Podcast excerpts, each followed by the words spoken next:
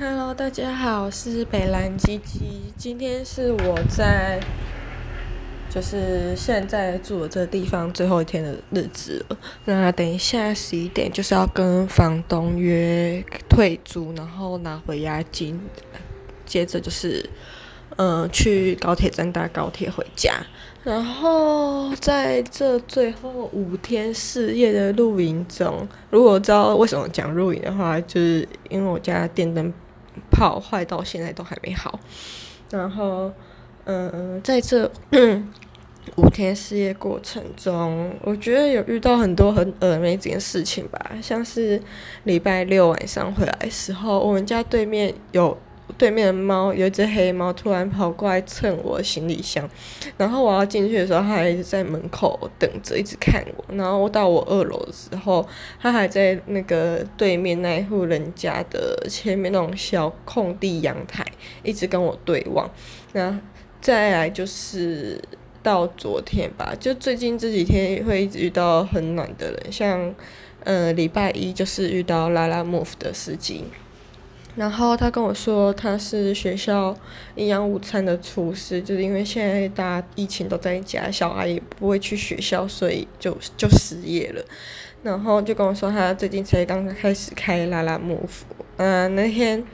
因为我第一那呃礼拜一是我第一次叫拉拉莫夫然后那天他帮我搬完两箱行李上车的时候，就问他说：“呃，你不用顺便载我？”结果他他就看了一下，顿了一下说：“哦，好好上车上车。”那我就直接跟着上车到大概四五百公尺那边的邮局了。对，那我真的觉得还蛮好笑。然后他就跟我说，他是因为最近失业才开始接拉拉莫夫然后嗯、就是。怎么讲？就是我是他没有载过人，我是第一个被载。那我那时候还觉得，哦靠，腰还蛮与有荣焉的，对。然后那天就跟他聊很多工作事情，他在讲他失业的时候，我就很识时务的闭嘴。那后来不知道为什么就可以讲到我读的学校科系，然后。我真的觉得很好笑，理论就是年轻人都会说，就是大家这时候找工作都会找有经验的，大概三十几岁、二十二十几、快三十几或者三十几的人，然后可能也比较成熟稳重吧。结果三十几岁的人都来说。机会都给年轻的了，因为年轻真好，就是还可以耐操耐劳什么的。然后我想说，既然双方都这样讲，那中间的落差到底去哪里了？对，就还蛮有趣的，没有要说什么对什么错之类的。然后。又跟他聊到那个吧，因为他说他是安亲班营养午餐的厨师，我就跟他说，你最近可以在家自己做一些料理，然后自己做外送啊。他就跟我说，这行业其实也很竞争。Of course，因为现在大家就是都在家，商机当然大家都会想要抢啊，对不对？然后我就跟他说，哦，是哦，那。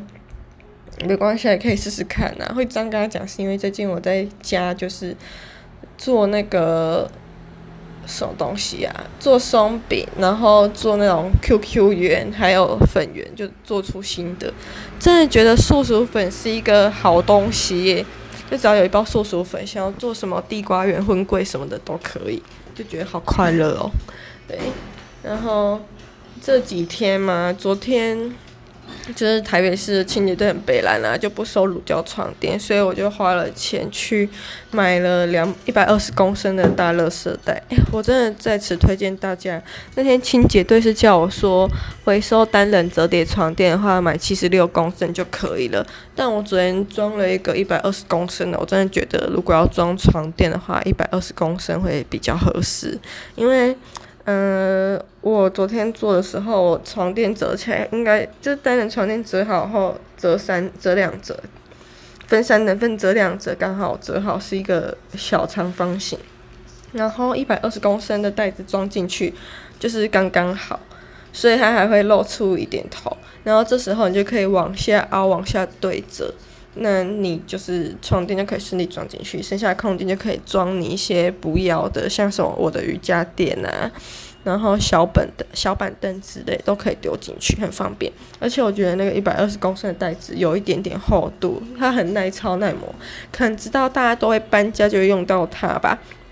就是所以你在用你嗯你在拖拉的时候，它也很耐操耐磨，比较不容易破。我昨天从我家二楼拖到一楼，然后在马路上拖了三四百公尺吧，就是尽量是在那种写绿色人行道那种比较平的路上拖。就是我先拖 A 面，A 面快破皮，有一两个小破洞的时候，我就开始拖 B 面。那我觉得这样的距离是刚刚好的。那昨天晚上也遇到一个善心的阿伯，就是我昨天好不容易将大型垃圾拖到垃圾集中地的时候，我就在那边等垃圾车，但把我手等很久，垃圾车没来。然后忽然就有一个长得比我矮，然后长得有点也长得有点恐怖的阿伯，忽然走朝我走过来，我就有点害怕。虽然那时候等垃圾也蛮算是七八个人吧，也算蛮多。然后他朝我走过来的时候，我就想说不行，要面对他，要勇敢面对他。现在好像，他就直接拿了我粘在垃圾袋上要回收宝特瓶走了，然后还帮我把大型垃圾拖到垃圾集中地。好啦，他帮我拖也只拖一公尺啊，因为我就是站在后面，想说不要跟一堆垃圾靠很近这样。然后我跟他说好几声谢谢之后，他感觉很难为情，哎，就是。你知道吗？有些人就是长得很粗犷，但心又很细、很善良。他那个阿比就是这种人，所以他就把我的保特瓶拿去前面的还没有开始营业的回收车丢了。然后过不久了，大概一两分钟吧，他又走过来跟我说：“啊，乐事都放到这里，你就可以走啦。”我就看着他想，哼。心里想说啊，可是垃圾车还没来，还没到诶。然后我想说，哦，懂懂懂，他就是想把这些垃圾都集中过来，等一下一次到的意思。然后就跟他说了谢谢，他就直接很阿莎力跟我说拜拜。就觉得在台北最后一天，就是还是有遇到很多善心的人士。虽然阿北没有戴口罩，哎，有了阿北有戴口罩，可是阿北口罩戴在下巴，嘴巴露出来，对，还蛮好笑。想要算了，就不检举他了。哦，对对对，然后昨天。嗯，检举我礼拜天检举，就是户外讲电话没戴口罩还咳嗽的那个检举结果出来了。忽然觉得台北市政府办事越不阿萨里，就是很不果断。因为嗯，刚三级的时候，高雄很多人还是不戴口罩，或者是在户外抽烟都直接被开罚。然后我记得第一天高雄市政府就赚了三百万。嗯，台北市政府那天的意思是我有先查过，就是如果你今天看到有一个人在户外抽，嗯，没戴口罩之类的，你可以打电话给一一零检举。那如果警察来了，那个人已经走掉，或者是已经有戴上口罩，那就不会开罚。但如果警察来，他还是那样的话，警察会开罚。那如果是拍照给警察看的话，就是不开罚。你看我研究有多仔细。然后后来就找到那个台北市政府单一陈情网。对，应该是这样念吧，反正就是台北市政府的啦。然后我就找卫生局，他我看到有一个健康早安健康还是什么健康网站，是说就是在那上面检举有照片的话，就是可以开罚。那我就去检举了，结果昨天收到回复，他就是说什么他们以后会加强远检巡地跟劝导、巡逻跟劝导，所以就是。判决就是这样，就是加强巡逻劝导。我想说，哈，三小，难怪就是疫情到现在好像也没有什么趋缓。不要看那个人数变少啊，啊，有时候都骗局。你也不看看那什么校正回归数，如果把那些数据都补上去的话，大家应该就知道其实也没有多好了吧，是吧？然后，嗯、我。就昨天都在现实发说，难怪台北人感觉就是松懈，看到那个数字那么少，都觉得哦，以为就是这样很安心什么的。再看看高铁的梅花座安排座位就知道啦，大家其实都也没有很认，现在到现在也没有很认真在防疫。反而是我只要大家捷运什么什么的，我捷运一定看到空位我也不会坐，然后就是进出都会用酒精喷手这样。我发现好像没什么人这样，大家顶多戴个护目镜。然后用个那个塑胶片遮起来，好像顶多这样，我也没看到有什么人在喷酒精了。我想说大家，嗯，好自为之啦。反正我昨天在现实就说，看到那些不落实实名又不好好戴口罩的人，不知道他们是已经视死如归了，还是超前部署来生。